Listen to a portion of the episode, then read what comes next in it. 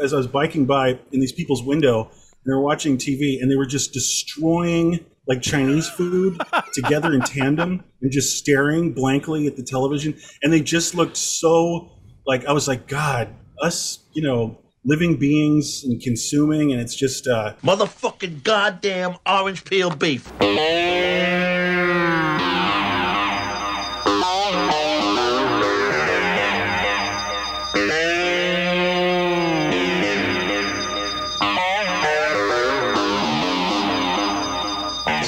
All right, everybody, it's time for one fucking hour. I'm Evan Husney, and uh, joined, of course, to my left uh, by Tom Fitzgerald. Tom, howdy, guys. and to my right, uh, Marcus Herring. Marcus, say hello. Hey, hey guys, how are you doing tonight? Good, good, good. Uh, Friday. it is. We are ready to get into uh, this week's uh, film. Uh, probably one of the most uh, famous, beloved horror films of all time. That is George A. Romero's Dawn of the Dead, the original, the OG Dawn of the Dead, of course. And uh, let's start that clock. Uh, so here Uh-oh. we go. And I say uh oh because an hour is not enough. But go ahead. I, I agree. I, guys, So- I accidentally watched the Tom, uh, the the Zack Snyder version. Whoopsie. Um, all right, just the clock is live. All right, to uh, start this off, Tom. I mean, again, th- you know, this movie, as you said, has been burned to the ground in terms of people uh, talking about it and vamping on it. But what do you think is really one of the more now that we've all rewatched it again? What do you think is one of the more real underappreciated, overlooked, or uh, you know, uh, qualities of this movie? Well, right off the bat, we uh, we were discussing how uh, right in the core of the film, uh, you know, the, our four protagonists, um, you know, they're they're posted up in the mall, right, and they they sort it all out. By this part of the film, they've figured it all out. They got the trucks in the front, and they've uh, sweep the whole place for any zombies. So really, they do. It becomes a kid in a candy store, almost like a children's fantasy moment uh, for them, and they become incredibly bourgeois and uh, they probably none of them are probably well none of them were is rich enough to buy every single thing in a shopping mall. But uh, it, it's all theirs now. And it's this incredible scene of what we're calling consumer porn where uh, if you think about it it is almost a wish fulfillment fantasy maybe for the average american you know? And it's because it's this simple. It's just money's useless. You don't have to buy anything because you own everything. And by the way that will come back to bite them later. Uh, Literally. them them feeling yes that uh, they own everything. So you know we're going to throw on this montage and uh, it's a classic moment for a lot of super fans but we just thought we'd remind everyone uh, that inside of this horrifying splattered nightmare is this incredible moment of uh, yeah i would just call it consumer wish fulfillment uh, you know bourgeois uh, porn. You got it? Now, one of the things about this movie that gets talked about a lot is the idea of, you know, the zombies as this allegory for, you know, the mindless uh, Americans and consumerism and things like that. But I think one of the overlooked things is that that it really extends to the protagonist here. What an amazing moment! I love that. shot. Absolutely. Yeah, I felt the same way, Evan. It's like uh, it's like it's it's a. We spend the whole first half looking at the, the zombies wandering around the mall, looking all duh at all the old, all the merchandise and stuff. And we, we totally get the consumerist commentary, but then we get kind of lost in this moment as these as these protagonists get swept up in their own sort of like consumerist heaven, you know. And they and uh, we kind of forget, like we, we're living through their eyes. We kind of forget that um, that we were just kind of sneering at the zombies before for going back to the mall, and all of a sudden we're kind of lost in these guys' fantasies. and, and I think, Go ahead. well, just real quick, one of the things I like about uh, this montage is that Romero and the team, I guess, had to figure out how to represent consumerism. So they went like, "Oh, we got to have a big reel of cheese. We got to have expensive olives." You know, I thought that that sounds like a fun thing that they wound up doing, like like right here with Roger, like, "Oh, that's a good olive," or actually, I don't know what it is. And you know, so it's just funny, like Yeah. the details to articulate consumerism. Right. I love the music. Keeps, the music cues keep changing in this section too. It's like it starts off that kind of like ragtime, like uh, you know, Library music. uh, like yeah, what's Oh, sort of like a American industrial. Sorry, full stop. Yeah. That is my favorite moment. Pop quiz. That's my favorite moment in this movie. Manja. like, like, like Ken Foree's like, oh, how about a big loaf of bread? You know. But Trooper's um, starting to lose it too. He's like drinking pickle juice and stuff in that in that well, section. the, the, He's just the- savoring it. the thing that's also amazing, you know, about this about this whole section is that it's really seductive to the audience too. Like as the audience, you're just like, "Fuck yes, I want to be want there. in." I want this." To then where when the bikers show up and they crash the party, you're like, "Oh, that sucks." You know, you, you Exactly, it cr- because the crushes bikers you. not only are going to be thieving everything, but there's also wanton destruction, and it feels like it's almost like there's a couple shots of the same consumer product that you see uh, our our buddies, you know, enjoying. That later, you know, maybe you see the bikers just destroying, and I just I don't know. It's a nice dynamic. It's a nice epilogue, you know, because because you later see. Um, what I guess are rebellious acts, you know, in context of the bikers uh, kind of rejecting, you know, what the coming 80s yuppieism, you know, and like it's like a Haagen Dazs ice cream kind of world. And these bikers are like not having it, you know. You want bologna Totally. sandwich at best. It's Can't great. let the moment pass without mentioning those awesome old video games too, and all the uh, electromagnetic God. games, and like Yeah. it's I, that's when I was rewatching it this time. That's I hadn't remembered that there were all those old games in there. It's, Mm-hmm. it's really cool. Well, and, and now to speak to this, just to kind of um, to uh, to you know kind of stew in this really great part of the film, um, you know, uh, you know, I watch it and sometimes I do get lulled because there's even more of this period of the film where um, uh, Roger and Francine, no, not Roger, sorry, uh, uh, Flyboy and Francine are you know they're the couple and they and they're being served by um, you know uh, Peter Ken Foree, uh, you know, and he's like, enjoy your dinner. And they have this romantic uh, candlelit dinner in the middle of. Uh, there's a romantic candlelit dinner in the middle of Dawn. the Dead. Let's it's it amazing. Right. Yeah, and so there's what I mean also a fondue party. right? Yeah. But I'm saying you, you kind of you really really start forgetting, and the film gets you really far from the zombie apocalypse. By that point, it's even more than the consumer porn stuff. And of course, though, it, it caught me a few times in my life of watching this film many many times.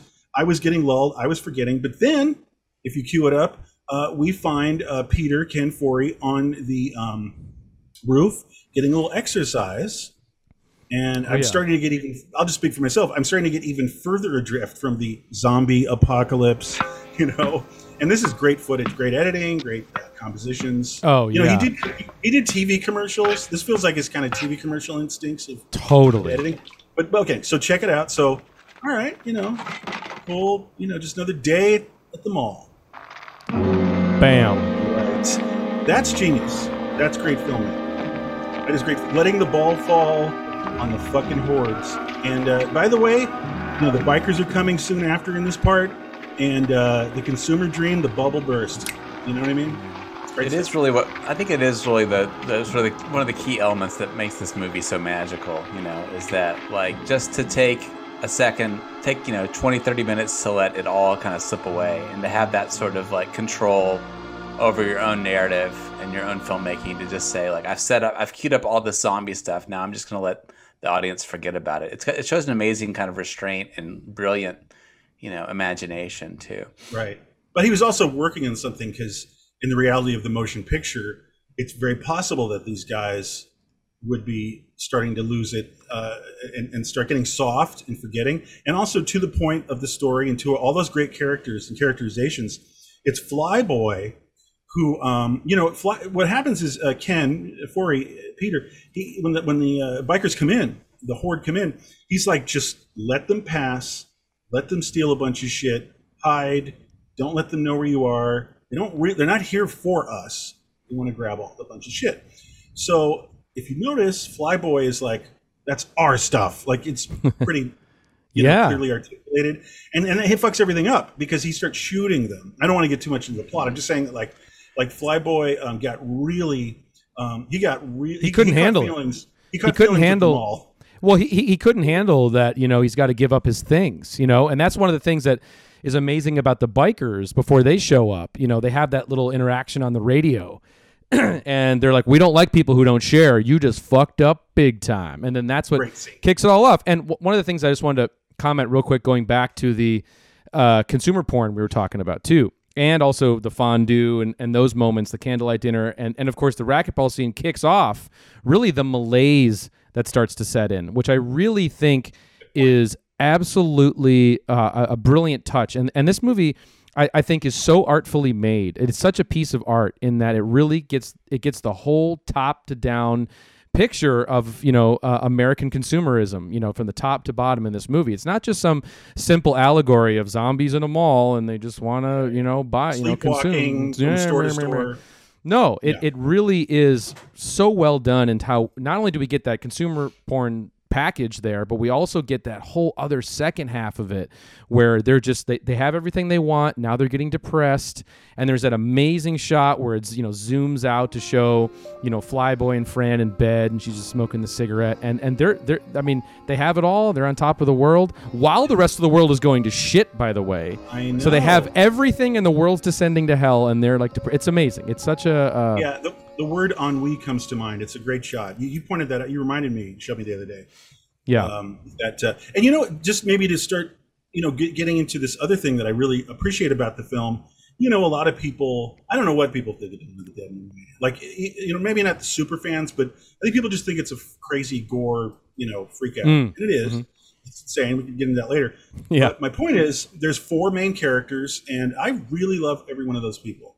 And um, like I said before, um, we were talking about Roger earlier, and um, you know, uh, the first one we lose, and he he has his cross to bear, which is um, he's kind of a, a, you know he, he he loses he loses control. He kicks ass. Him and Ken, when they're together, they're a great team. But he starts slipping, and he starts getting you know it's the classic thing. He starts getting um, really cocky. He starts playing with the ace of spades. You know what I'm saying? Like Yeah. he's just he's not like like like like Ken is. Ken, you know, the character Peter. Ken's really straightforward. That's his, that's his characterization. Really, he's just maintain, hold on. And so anyway, Roger loses it, and um, but one of the things that I love is before Roger loses it, there's some really great male camaraderie, and I don't really usually respond to that stuff, but I love those two guys together. Like there's this stuff earlier where you know they don't know each other in the narrative of the film, and they go like, uh, "Hey, the old okey doke," and it's like totally, you know, like like you know what I'm saying? Remember that Yeah. part? He's like, okay, we divert them, you know, and we go, "Hey, come here, zombies," and they go to the other side of the store and escape. So it's just, but they just know, and I mean, they're kind of they're soldier guys. They're both cops. Yeah. they're co- they're soldiers. Right. Right. Anyway. Well, they're they're actually no, SWAT team members. They're SWAT team members. Yeah, Right, they're cops. right, Right. Yeah, right. yeah. Yeah. Right, but they share that. But they have a sort of understand. They have a sort of a shared humanity because, um, you know, uh, Peter shoots the uh, the racist cop at the beginning, who's like just blowing Right. people away, yeah, and totally. uh, and Trooper doesn't like rat him out. So they have an under. They have a sort of a humanity of like, there's chaos, but we're both holding on to like, you know, the rules of being a person, about being a real human being. You know? humanity. Yeah, Well, they, Yeah, they- and that's I think that's why he lets them go in the helicopter with him because there's so many other people around that they could take, but they choose to take him. Yeah, you know, this- this guy's there's a, there's a, there's a, the selfishness is already kicking in too. There's that guy that walks up to the helicopter. and He's like, "You got any cigarettes?" oh yeah, yeah. And they're like, "No." I love that moment. And then you know, and then they fly light away with yeah. They, they they light up as they fly away, and I think that's part of. I think that was you know that scene sort of teeing up, you know, your own instincts of the audience of like you know that it's time to be selfish and look out for yourself. You know, but. Um, but and each other. Like you have a Yes, small, yes, and each other as a the unit. small Yeah. core group. Like you're uh, everyone else is not in this group. Us four are. It's Yeah. awesome. And actually, It's it's, a not great even- cue. It's not even just male camaraderie because Francine's there, and I think they underestimate her, and maybe she herself. You know, like I'm the girl. I'll stay back and you know make a you know um, some food for you guys. But she, you know, she knows how to use a gun, and she knows how to fly the uh, helicopter. You know, so and well, one thing about her character, sorry, one, one, one, one, one thing about Fran, sorry to cut you off about that too, is like, you know, when, when they leave her to go kind of explore the mall and see all the things and the potential of what the mall can get them, you know, she's held back and then the Hare Krishna, you know, comes to stalk her and she's left without a gun, of course, and she's in harm's way. But as soon as, um, they they meet up with her again. They're trying to be like, oh, you know, she's almost died. She almost died in that moment. But like, oh no, Fran, there's all these things out there that you should see what we got and all the supplies we got. And they try to kind of seduce her into this, you know, sort of you know capitalist paradise that they just came from. downstairs. Yeah, Mhm. Uh, Right. She's the one that's resisting it the most, you know, like she exactly. like, she knows. she's constantly like she won't accept Flyboy's ring, you know, she uh Right. there's a part where she's putting on the makeup but just it takes only a little announcement over the loudspeaker to pull her out of it, and she pulls off her Yeah, like that's a great eyelash. She's sort of resistant to. She doesn't get caught up in it as much as everybody else. I guess maybe she's got bigger issues with like the baby. You know, she's got bigger things going on. You know, she's not like I don't know. yeah, not as easily distracted by um, the glittering consumer porn. Totally, uh, I know, totally. Uh, well, and then there's Flyboy, though. I was going to say um, his journey's great, and I really like it. And, and part of the reason I'm bringing this up is maybe it's um it's backhanded compliment. Uh, is you know who are these people, these actors? You know, and I think that- Yeah. and you know the, what I mean is the actress who plays Francine. I, I'm not sure she ever really acted almost at all. Like maybe she did like a little local theater and she kind of you know fluffed her resume or something and got. The I'm not sure. Yeah. Yeah, you know, and then and then and all the other people. Um, and Ken looks like he has some star power, but he wasn't really proven either. But they're all really great, and I guess it's partly great. Mm-hmm. a testament to the casting. You know, because Flyboy, for instance, like I'm a big Flyboy guy. I love him. I love his journey. He's very flawed. Um, he's very human. Yes, he's He very feels- flawed. There's something you know that he, you know from the beginning. You kind of have a suspicion. He's got a darkness to him and a flawed character quality that you know he's. I don't. I, He's an I have a ego feeling the whole time he's not going to make it. Ego problem. Yeah, there's something about him that's a little dark. You know that you know it's not going to work out for him. But he's, He's gonna have to pay for it. He's just he's going back and forth a little, and he's learning a lot, like they all are in this crisis, you know. And um, and it's really tragic. And I I, mean, I don't know, just talking about the four characters, like you know, Ken Foree is uh, boy, is that a movie star, man? You Totally. know, that's he really Yeah, kills it in the film. You know, Yeah. like all his line readings. Like, well, how about the best line ever in the film, which is the last line? She's like, uh, you know, they're flying up the helicopter, and she's like, "We don't uh, have much gas," and he's like, "Cool," you know, Yeah. He says something like that. Yeah, yeah. He's like, Right. But "Okay," the thing like- about like, yeah. fuck the, yeah, uh, fucking Ken Foree. Foree. Foree. Yeah, sorry to back back to Flyboy for a second, but but but but Flyboy Flyboy kind of has like the most the more the most fascinating arc, you know, out of um out of all the characters in that, you know, he he's the one that goes like as we said overboard with the consumerism and, and wanting things and to protect the things, you know, to shoot out all the bikers and everything. He gets totally yeah. totally succumbed by it so far that then he becomes the zombie, you know, and he becomes and then how awesome is it how fucking great is it too like in uh, just like the fucking script uh, to have him lead all the other zombies back to their To the apartment. area. Yeah. So He's- great. this- How about the scratching? There's- yeah. at, at, at what proves to not really be a, like a real legit cement, you know, wall. You know, like this thing is coming apart in my hands. I, I'm Yeah. remembering it. And, well, I mean, if you really want to Right. get into it, the whole elevator part is the best. The best moment in any horror film, the best shock edit. I'm not talking about like the stupid hand that comes out at the end of Carrie. Like, get that shit out of there. The best thing ever are the elevator doors open and they go. "Fuck." The zombies come in, and Yeah. I feel terrifying, but I also feel so bad for Flyboy. I know. It's over, and I'm like, Yeah. no, because he gets shot earlier, and I'm like, oh, he's pretty fucked already. He's Yeah. shot, and he's trying to get out of that goddamn elevator, and he doesn't quite make it. And they, you know, they they turn him into zombie right then in the elevator. Then, incredible filmmaking. Uh, the doors open, and they take one of those uh, corny kind of library music goof songs, and they drench it in Space Echo. Yeah, I was gonna bring up Space Echo too. Yeah, it's it's so fucking powerful. Yeah. like like slow. the, the, the rate is so slow on the repeat. Yeah. and uh, and then he just and then we just live there for a while. And he does that great sort of weird walk, and uh, he looks so horrifying. Oh, the the gun, the gun twirling in his on his finger. Whoever fucking whoever stepped in with that did. detail. I know that he did because he he I saw in a doc or something. He was like, um, "I got this. I have some ideas." Amazing. You know, so any the way he walked or anything like that because his leg was injured. I, you know, so he walked with his leg kind of screwed up.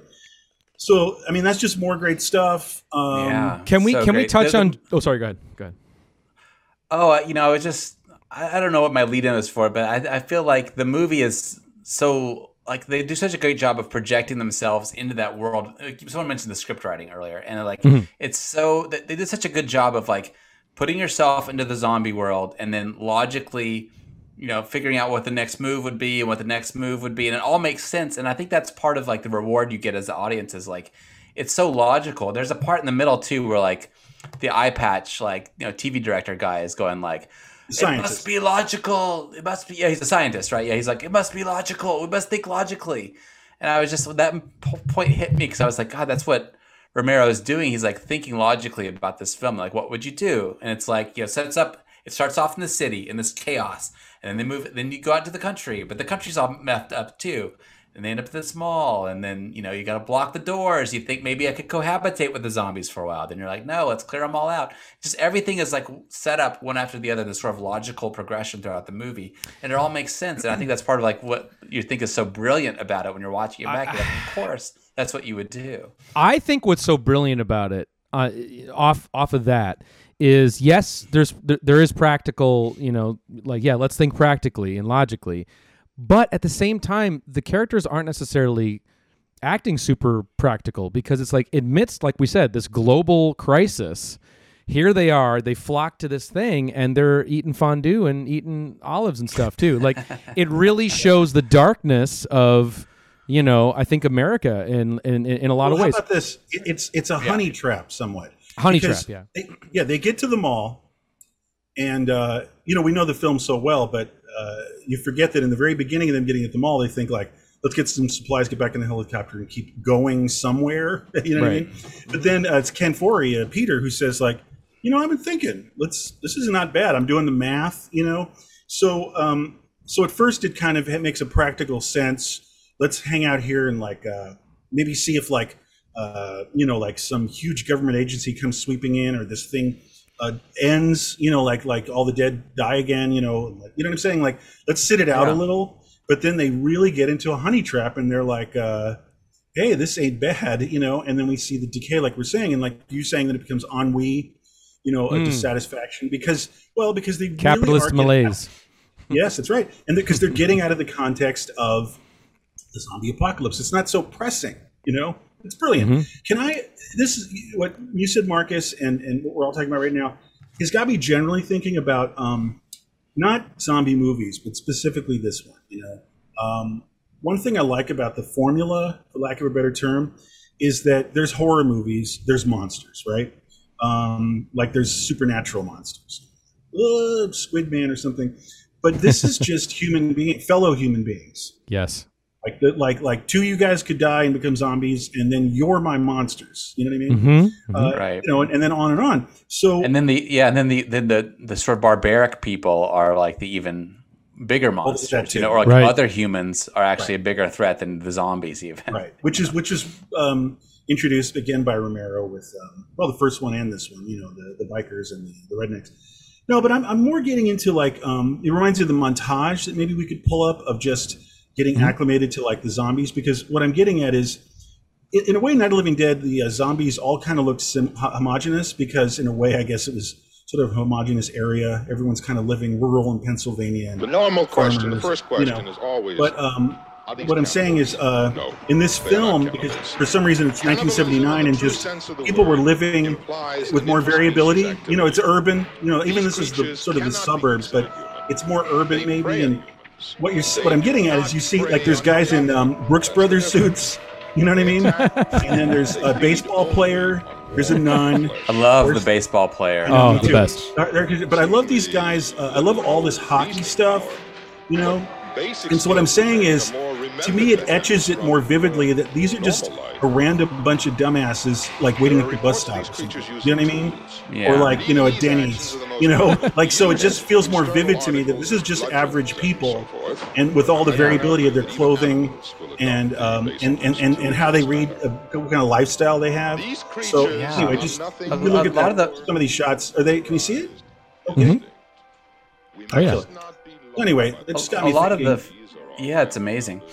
A lot They're of the first people. half Right. Respond to such emotions. a lot of the first half of the movie has a really imaginative like you know uh, almost like paintings you know of like you know like the, each little scene the movie will be broken up into little scenes right Oh, and yeah. each little scene has like something a little beautiful amazing little painting like there's one part where like the zombie is sitting in the fountain he's got stones in his hands you know or there's a lot of just like there's a little you mentioned the baseball player there's a moment where like fran is staring through the glass at him, and he looks like a baby almost, just kind of staring back at her. Oh, And that moment's both- amazing. Neither one of them are neither one of them are going for each other. They're both just kind of like exhausted, looking at each other for a second. There's like a little lull, and there's just all these little worlds. moments of like, you know, those movies like Color of Pomegranates or something, or like El Topo, where it's like a little vignette painting that's this beautiful little Well- like surreal image. This movie's just A jam mise en scene, not to say Yeah. Yeah, it- that's what right. it is. This movie's just jam packed with those too. You know, little like vivid paintings. You know. Yeah, one thing Well, I want to say about that real quick, just in terms of like, we should touch on George, you know, in terms of just being such an awesome, you know, fucking filmmaker making this movie. Like, uh, you know, like the the structure of the movie, even from the very onset, you know, where where it opens in the in in the television station, and then going to the tenement, which I'm sure we're going to talk about, and all the other and you know and the rednecks, which we should definitely talk about. All that stuff are these little packaged vignettes that really is kind of um, a singular structure to a movie to kind of have that well before we even get to the frickin' mall and the main story even kicks in. Like it kind of reminds me of a movie like Sorcerer or something where we have like all these different little vignettes even before we get to the main show. There's like And- fueling the helicopter is a whole thing. Oh yeah, yeah, yeah, yeah. That and, and and that whole thing and and that's just so cool. You'd never see that today. You'd have a committee of fucking people in a you know studio that would naysay structuring a movie in that way completely because it's so which is which makes it amazing, but also just the way that he sh- was filming this film. You know, uh, being in the mall, having access to it for months, and being able to just come up with these improvisational little moments, film them, cover it like crazy, film dozens of these little scenes, and then you know when it's all said and done, he goes back and he cuts it himself, and really then the movie comes to life, and that I think that's is what just the magic is. that's the magic, and he understands that, you know, and he's so good at editing, it's unreal. Yeah, it's just like coverage, coverage, coverage, and this may or may not manifest in the film, but I've got it.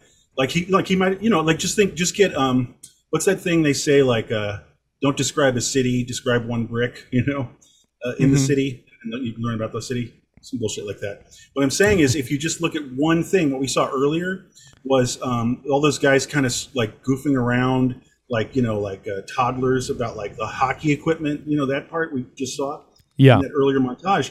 It's like he maybe just said, "Okay, uh, hey, look, there's all this hockey hockey equipment. I've got my zombies who are extras. Why don't you guys just start goofing around with them? You know, I can see that. It's like, and it's like he just shoots a lot of it, and it's like, let me get this angle. How about you coming from inside the net and looking out?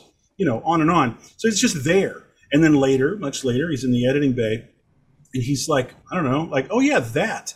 You know, like, uh, you know, that gets me the little mo- that gets me that little thing that I need for this part of the movie. You know, and that happens a lot. Like, and I think Marcus is an even better example. The the guy just bugging out on the penny, sitting like squat in the uh, fountain. yes, That yes. does a lot because it's Yeah. not because he's not even. It's just um, it's Yeah. flavor, and that's the thing he's created, and it is kind of like an art film or like Jodorowsky. It or something. It this is. there's this um, magical kingdom, magical palace that this this mall is. It's this insane, grotesque mall of dead people, and we're um, let's just really get into how that would play out, which speaks to another thing that I like, and we were talking about earlier, which is again, Marcus, you were bringing this up. It's like um, when the fantastical and the reality, you know, like uh, um, what's the line? I guess is what I'm saying. And everything on the other side that's not fantastical is absolute gritty, like like bus stop, you know, like uh, Yeah. subway token reality. It's Yeah. nothing. There's no variable. No one has magical powers. Mhm. You know, it's not like Jason Seven, where like he has te- you know telekinesis or anything Yeah. with a little girl. I hate that shit in general, and that would have ruined it. And it's just absolute reality. And then there's just one fantastical thing, you know, which is brilliant because I mean that is Mm. really what art is all about because it's one variable of otherwise the reality that we all live in, we can Mm-hmm. all relate to, and it looks really familiar. One variable, it's, it's intense and crazy, but it is the dead walking and then eat you, you know, and all that. So, um, uh, he plays that out really nicely because he has the rigor of reality, and when it comes up against this fantastical thing, you know, you know what I'm saying. It's just uh, it's even more devastating because it's Yeah. grounded. It's grounded. Yeah, it's it's amazing. Like that, you know, like you, you could say like that this movie be a lot different under a lesser filmmaker, you know. But Oh it's like God. something you don't even have to like imagine. because we've got so many examples of that Yes. ad infinitum over Well, the I- years. you know, of like there's like yeah. hundreds of zombie movies that are not this season one. Walking Dead, even. Yeah, no, this is just th- this really has it all. It really has it all, and I think one of the things about George Romero too. Yeah, I mean, obviously as an editor, he's amazing, but as a writer, I think what's also really cool is that the subtext of all, or just the allegory that he's making about, you know, consumerism. Even, I mean, Night of the Living Dead too. I mean, also says so much more than just just a, being a zombie movie. But this movie too, and he does it in such a awesome way in that it's it, it is very subtle and it's not heavy-handed and something like today if you look at movies today like where they any sort of horror movie that tries to inject any sort of like you know s- c- uh, critique of society yeah social message it's beating you over the fucking head you know ju- Everything's doing that. everything's Not just beating you over the fucking head. Like you know in terms of what this you know elevated you know horror genre is today. You know it's it's it's just ah, man it's like uh so didactic and and gross and and and he does it in such a beautifully subtle way that even sorry even just like your your your more typical boneheaded horror movie fan could could could watch this and just also enjoy it as a great adventure film too and not and, and not necessarily need to get into action and not need to get into all the brilliant subtext that's in every scene you know which is really great Yeah. about it works on a few levels. Yeah, absolutely. I mean, in fact, I was just thinking to circle back to our whole consumerism thing. Mhm. Um, you know, he had the uh, the cannibalism of the zombies in you know, the first one, which Yeah. that didn't happen before. There was the, the definition of a zombie before Night of Living Dead was not, and then they tear them apart and eat them. You know, like Yeah, he yeah. invented that. But then what he did was, I think that's that's a continuation of the consumerist commentary because totally the zombies are consuming you know now this might actually dovetail well into something that this might be counterintuitive guys. Like we've been saying like hey like what's a what's this little nook and cranny in this otherwise you know film that's just bathed in like the white light of exposure?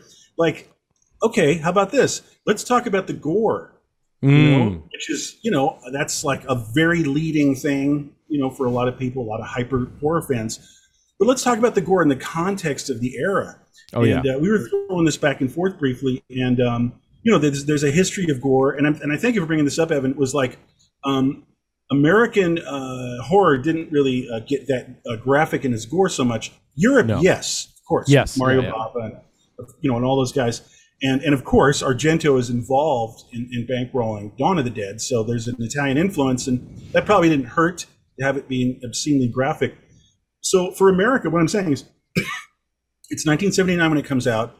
I don't think america was ready. Let's remind people this first of all did, couldn't get an r rating and they didn't even bother. The film doesn't it's not even x rated it's just because that would have really hurt the box office but it's just like it was just a, a disclaimer that no one can set foot in this theater under 17 and so there's that and i think it i think it did a few things. I think it was overwhelmingly um, uh, uh, intense for Mhm. people. Uh, there's a famous anecdote uh, that uh, Janet Maslin, the uh, New York Times uh, movie critic, uh, it was right at the head exploding. She bailed, and the head exploding was like the first five minutes or so. Yeah, hit me one more time. Hit me. Hello.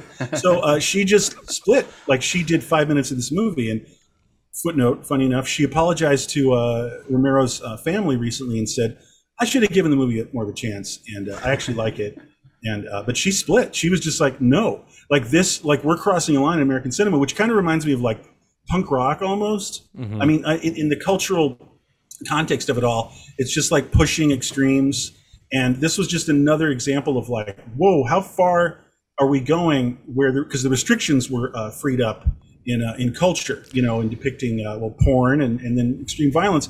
And this was the, the decade of that was ending on a really extreme note as far as violence with this film. Now, some people also though it became a midnight movie, and so it also became sort of a freak show.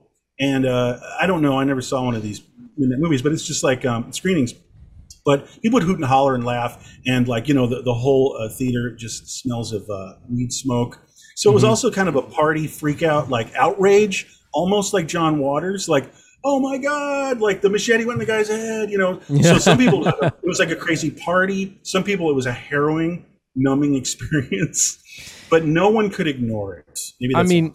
I mean, nothing was nothing came close to the violence in this, uh, you know, uh, that that is in this movie, you know, prior. I mean, there are some movies like I think you could make an. I mean, like El Topo was pretty violent and or pretty bloody, you know, in some of the scenes. And It's a little more complicated too, because it is, it, it is, and like, all this shit happening in it. in- like, yeah, yeah, and then like Herschell Gordon Lewis and da da da. da. But like but it's so you know, bad. You know, Yeah, exactly. It's more like you, you probably had to been on 42nd Street to really see some of the grimier shit, but this is being released everywhere. And Yeah. um, I don't think people were ready for Guts. Like, like you know, because because also Guts were in Night of the Living Dead, which also pushed the envelope in the, in the 60s. that was ten years earlier. 10 and, years uh, earlier. Bites- People were just like, The bites are so visceral too. Every time someone takes a bite, it's I like it's very it's wince inducing. It's it's know? after uh, the head exploding is the um. I'm assuming the, the girl. Wait, hold on. The girlfriend is uh, is like Milito. I, I can't remember. You know, like some uh, like her boyfriend. I think turned into a zombie, and she's like uh, embracing him, and uh, he just tears apart her fucking shoulder. Put on the gut scene. Yeah. Uh, if you have it there, gut munch, because this is just this inside a film with explosive, outrageous, obscene gore. This is the moment. You know, yeah, Um, I mean, Unreal. unreal. if you weren't ready for this in, in the 70s, you would. Couldn't. I- it's still it's- gross. it's so fucking crazy, you know.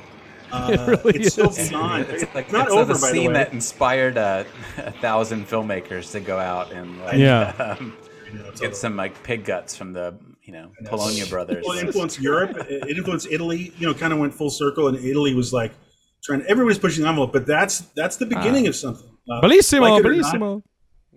like it or not, Yep. or, or for better or for worse. I mean that. I mean, but also just again forgetting maybe its context in in horror movies with gore. It's just. I think you made the, the best point, actually, Evan. I didn't even think of this. There's always been these kind of slime films, but they're usually like kind of underneath the rock in urban areas. But this this fucking thing played malls. Yeah. Ironic, but you know, mean? it played theater. You know, Yeah. and kids weren't supposed to go, but I'm sure kids figured out a way, or teenagers at least. It goes huge with teenagers, and it's just like uh, it's just like that was unprecedented. So Um, Uh, well, wait, hang on, hang on, hang on. The regionalness, please. The regional regionalness of this movie, as we were talking about, is a great segue into a scene that I think we should touch on. We were we were talking about the vignette style of this movie, how he's putting together these little pieces in the movie that are just fucking great, and and and this is one of the best where it just exists.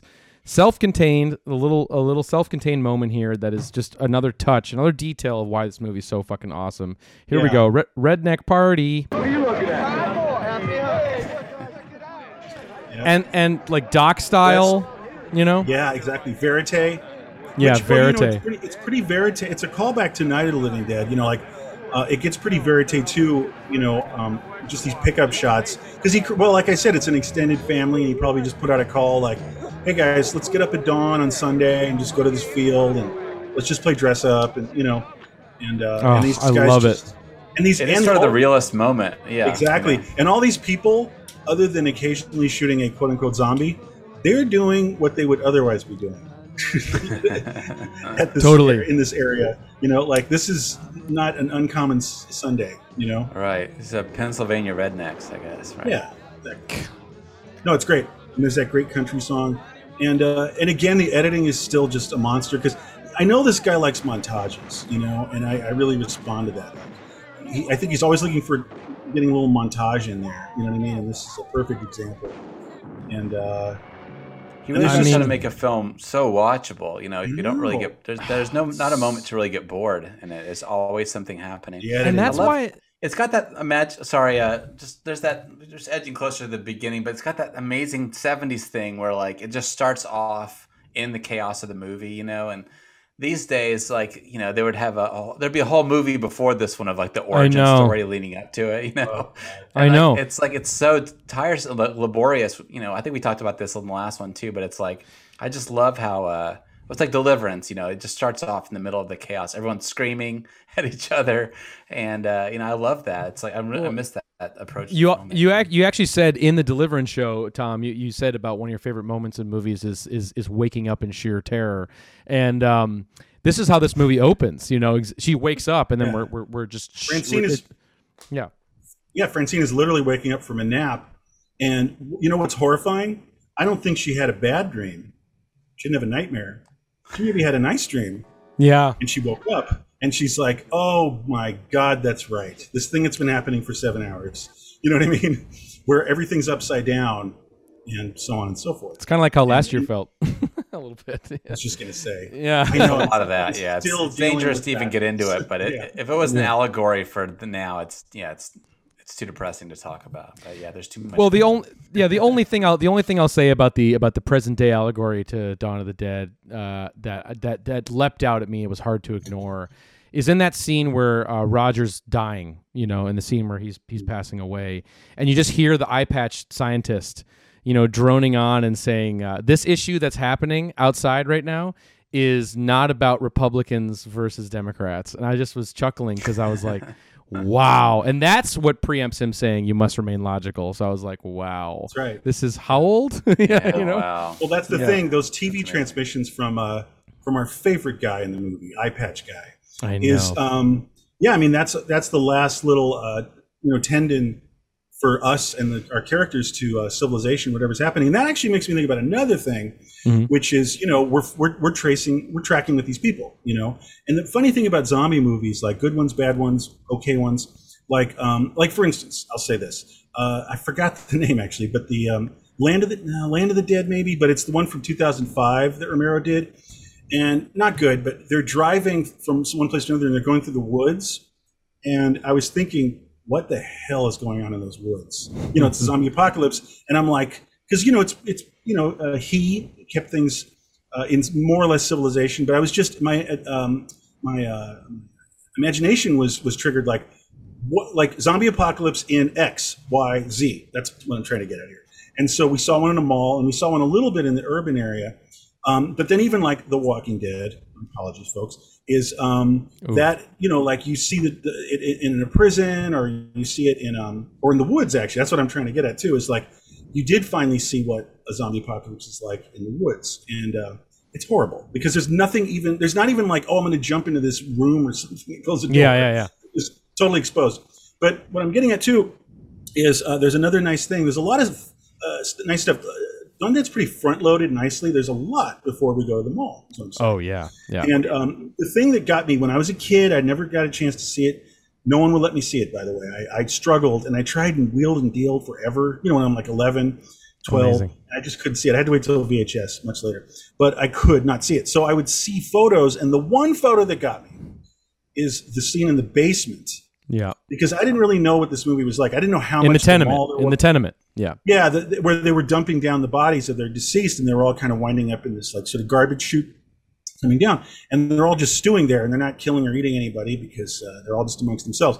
But it is such a true nightmare, like Mob Rules album cover, kind of like you know what I mean, like blood. Well, just I mean like grimy wall, blood spattered. Everyone is a different kind of horrifying nightmare, uh, you know, monster and uh, you're guaranteed to be just torn apart to shreds. It has it's it's just such a hell world, and uh, if you could maybe throw it on, it's just uh, Yeah. Mhm. um, it's one of those it's one of those parts of the movie where you know we, we do when we're at the mall we stay in the mall.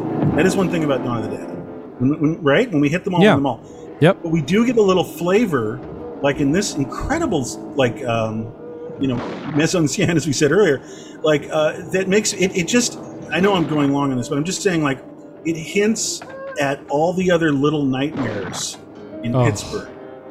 That's all I'm saying. You know, like like okay, this is one building, you know, and this is going down. Well, And, it like, also what yeah. else is happening? Well, it also serves like in the movie, like it does a really good job of setting up like this one sequence, this one vignette in the tenement. I mean, fuck, one of the best parts of the movie. Yeah, but it yeah. also perfectly sets up like how, yeah, just the rest of the world has gone to shit. Not only just zombie apocalypse, but also what's happening with the gangs and the this you know, is a Puerto Rican gang, I think, or something in this movie, and the, the whole situation is just spelling nightmare. This is a nightmare world Racist already. cops, you know, Racist cops, yeah, lawless. Now we're throwing zombies into the. mi- This is fucking horror. This and is- and oh, this is my favorite guy in the world. You got the volume on this? yeah. You okay down there? This must be where they dumped the in, huh? You need more men? No, it's all done, man. It's all Right here. been done. Right here. Jesus Christ. That's what I'd say. There's really nothing else you can say. Just Yeah. Jesus Christ. Like, and he's like, I'm out. I'm going to maybe keep live another day, or maybe die, maybe help some people. and uh, it's a huge crisis. And just uh, what were you saying? It's just like um, so the basement. Anyway, the basement because, Mm-hmm. like I said, when you get when we get to the mall, we stay in the mall the whole film, which is kind Yeah. of interesting to think about because he made a choice about location. Because when you have this Yeah. far reach, and actually, the same thing with Night of the Living Dead. Well, it's like It's even- independent filmmaking, I guess. You know, Well, no, like, I mean, like he- Reservoir Dogs or something. You know, like shooting. Oh, we're gonna get this warehouse. We'll shoot the Yeah, whole thing in the I warehouse. You know. That's true. That's true. I think that's part of it. Limitations, and, I, and Night of the Oh, Living man. Dead is just it's just the farmhouse. And so, but I think there's something that's. I think he probably didn't mind, maybe because he realized there's something horrific in our imaginations. Going, holy shit, what's a hospital like? Movie theater, you know, like what's happening to babies? You know what I mean? Because we really only get. Well, not only do we have one location, we have only like a handful of our, our buddies and our heroes and, and one villain in the farmhouse in Night of Living Dead. Like so, um, it's what I'm saying is it's just a snapshot. I know we're Yeah. belaboring That this, mall must just, have I love been that doing film. so well. You it's a know, cool it's like snapshot. That. That mall must not been doing so well because how much money would it cost to buy out all those stores? No, here's what like, happened. Months, you know. Yo, here's what, What happened. happened? They filmed overnights. They filmed uh, starting at like Mm. 10 p.m. or 11 p.m. until 7 a.m. every single day, which is so awesome. And when it rolled down to Christmas time, because they were right at the end of the year, um, they were like, "Fuck, we're not putting up and down the goddamn Christmas decorations." So they actually took a break. Um, they took a whole month of December off, and that's when Romero went back and was just tinkering away in that edit room, and uh, sure paid off. And No, they came back, the and then he was able to shoot all just those improv things. the mall was new. You know, Right. it's like it opened in '75, and they shot. It's funny because it doesn't feel new now. You know, it, it's funny too. Like, I also one day I was looking around, going like, uh, you know, every other mall in the world now. I mean, there's there's less malls, but if you go to a mall these days, they're all chains. You know, it's all like Oh, yeah. Cinnabon and like you know Claire's or whatever, and like this is all mom and pop shops in the mall. There's a Penny's, I guess, but um, you know, everything else feels like a little mom and pop kind of. It's There's a bar. pretty chains taking everything over. Yeah, Yeah, there's an ice skating gun rink. store too. A gun store. Yeah. I know. How about a gun store?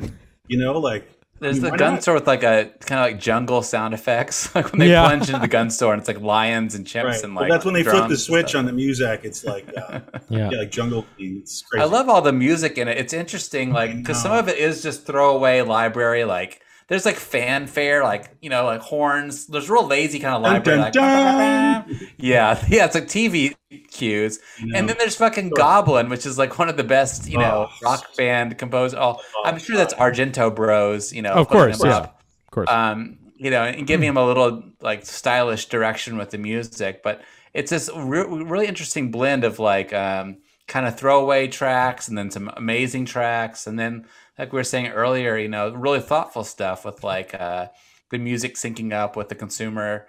You know, Yeah, uh, the great. consumer's dream, and there's, there's, there's interesting things going on with the music in this, and the space echo, like you said. There's just all these. Yeah. There's a real kind of I wouldn't say like, oh, I love the soundtrack, but there's so many great things to the soundtrack. it works great with the movie. amazing, like you know? there Oh, was. yeah. Yeah, how about this? There was a lot of nice care to the music as well. You know what I mean? Like you know, there's no excuse to uh, to throw uh, the, the music considerations, music cues, to throw them under the bus. Like you know what I mean? Like if you have some time, I mean that, that, costs money too. Yeah. But like in post is what I'm saying. He, he put a lot of care into it. You know, one side note too about um, you know, the film is just so wild because uh, just as an example of uh, the circumstances. Because how about let's just think this through. Um, there's the mall, which is un- other than the zombies is normal, right? And the consumer dream. But then when the bikers come in, there's this insane variable, and this is what's so fun about you know um, cre- like creating a world that is just a little off. Like the, the, the little cir- circumstance of having the bikers biking around in the mall, uh, in reality, in shooting it, and for us, you know, hearing it, it's so loud and insane because that shouldn't be happening. Like inside a mall to have 20 big, you know, mufflerless motorcycles. And it's just like you wouldn't see or hear that in anything but a movie about zombies. You know what I mean? And so Especially after the lull of like the last 20 minutes before that, you know, and then yeah, no, it's so yeah. rude. It's it's, It's like very like, that's- rude. Their presence is like rude, for lack of a better term, but like also just that sound sonically, you know. It's Um, also and like who- it's su- yeah, it's such a bummer for us as you know watching it too. I mean, every time I've seen this movie twenty times, every time the biker gang shows up, I'm like, fuck, you know, they're fucking know. this all up, you know. and it's all because They were Yeah. give, Francine was getting lessons, and they happened to see it. It- The Yeah. timing it was it was that kind of um, just the torture of bad timing, where it's like she decided to have a flyboy lesson, went up, ba ba ba ba ba ba. This goes that way, that goes this way, and they happen to be just like you know looking around. Maybe they were driving by, maybe they were kind of scared. maybe they were um, you know casing the joint. I don't know, but they went Yeah, up it is and they like- painful. Yeah. Painful. I felt that about the bikers too. That it's sort of tapping into the zeitgeist of, uh, or the the collective consciousness of the '70s. You know, that this biker threat. You know, You know, th- my, my take on it is, um, and again, this kind of is uh, is hinting at where a lot of uh, zombie movies go, especially The Walking Dead. And my apologies, but like we were saying earlier, um, you know, like uh, it becomes almost equal bad people, living people, bad living people, and, and, and zombies, and and and it is, is quite um, foreseeable to me that gangs and bikers, because they are already somewhat militarized and a sort of a militia, that they would actually thrive and, and become basically pirates of the highway. So I thought that worked really it's well. like It's- Mad Max kind of. Yeah. yeah, it seemed actually uh, quite realistic, you know, and uh, you know there were there were gangs, there were sort of hybrid of like gang biker kind of things, and especially in a weird state like Pennsylvania that gets urban and then rural. But um, you know, they were thriving. They were still an active thing. It wasn't like a throwback thing from like saying, oh, like in 1968.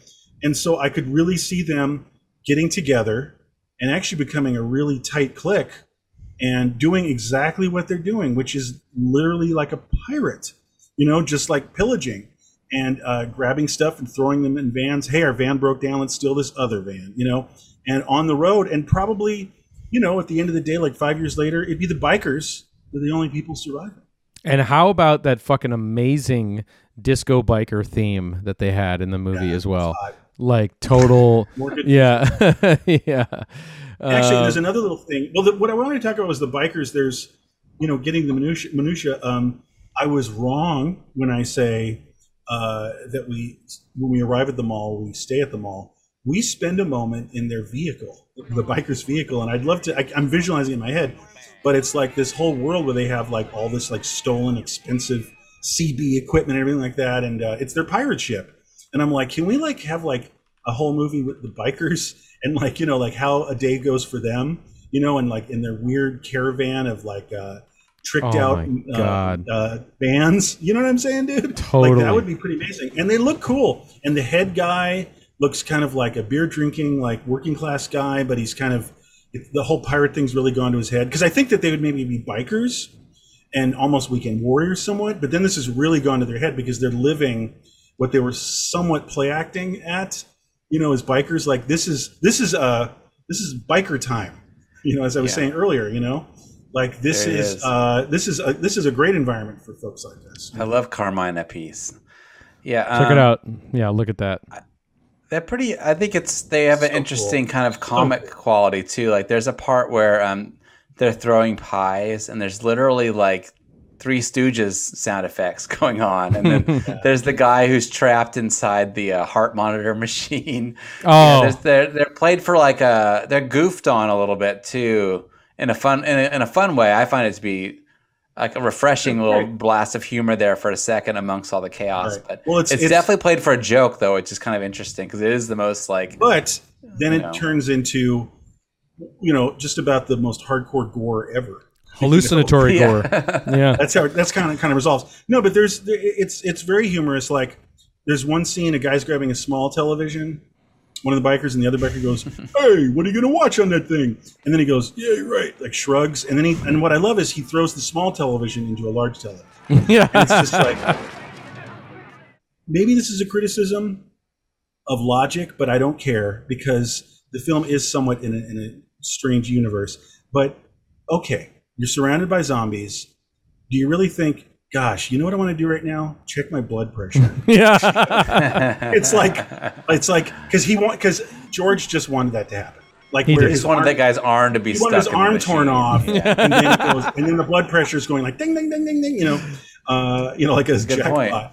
And and it's it's just it's just so goofy, but it just is more of the goofy because they also throw pies at zombies, you know. But um, it's it's it's uh it's actually a really primo part of the film.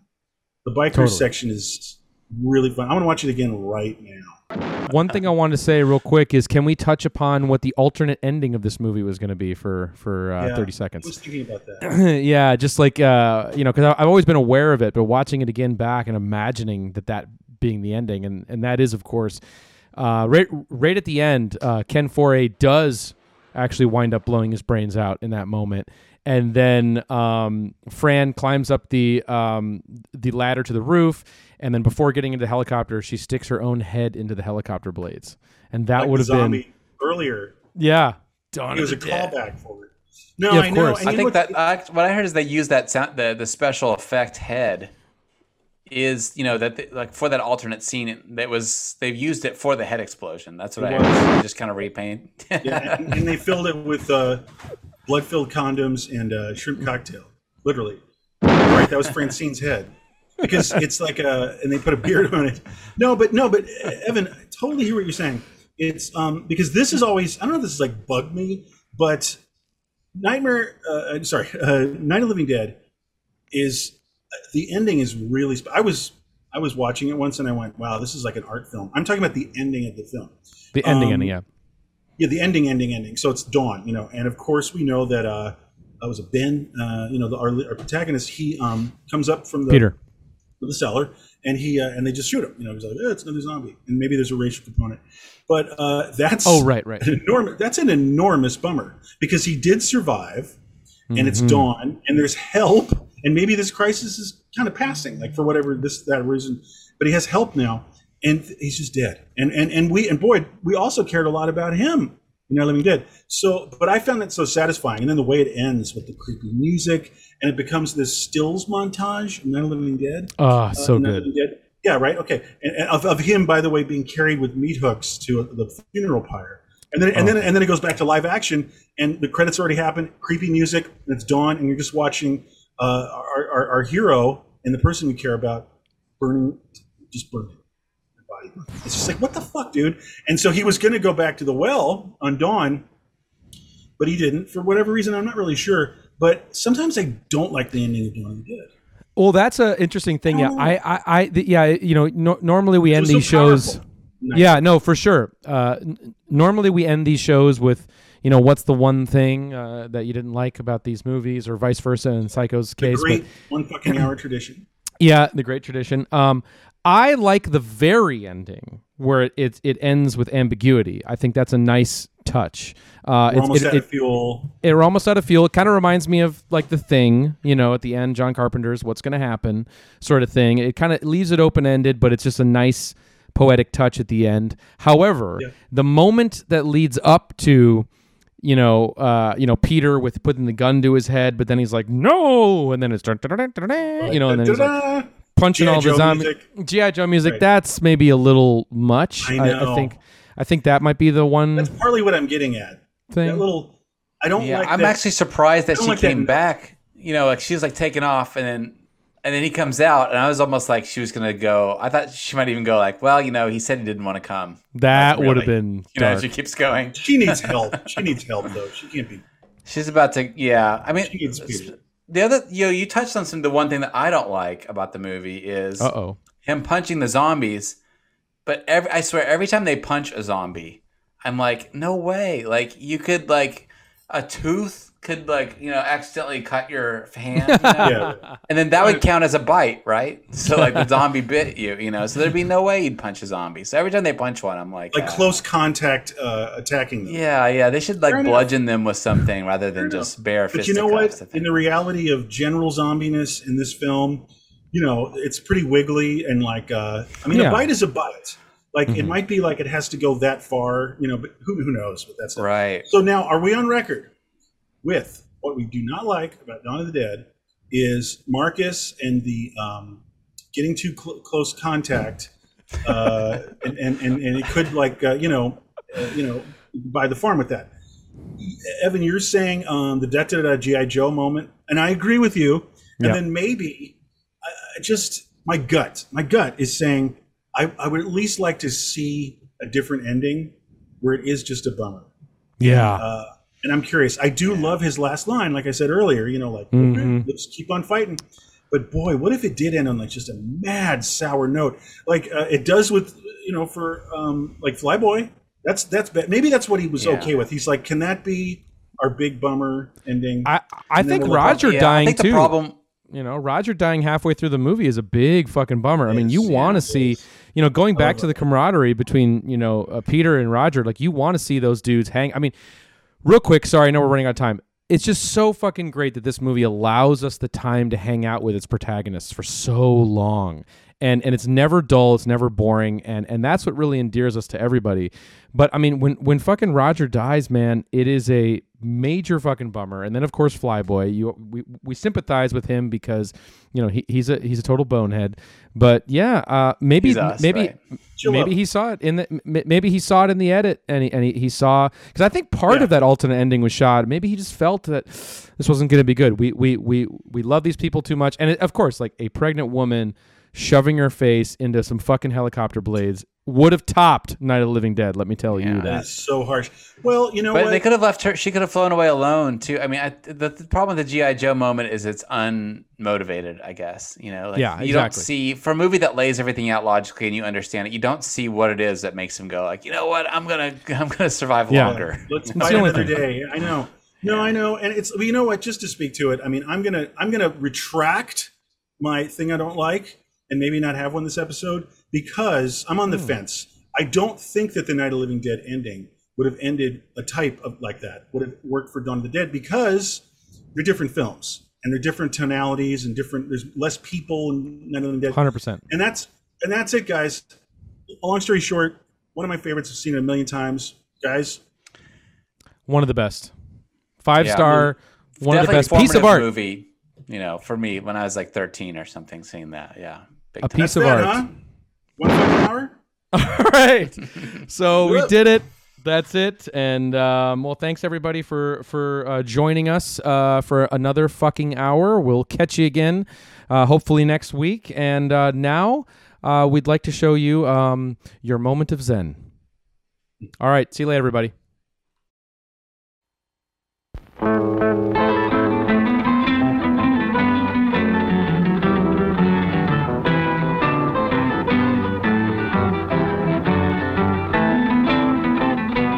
You're fashion minded, watch out. Big time shopping is finally here. Monroeville Mall.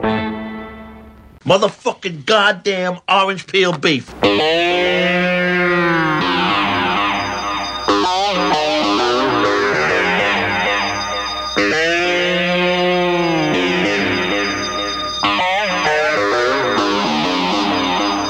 Dawn of the Dead is one of the best most original horror films I've ever seen.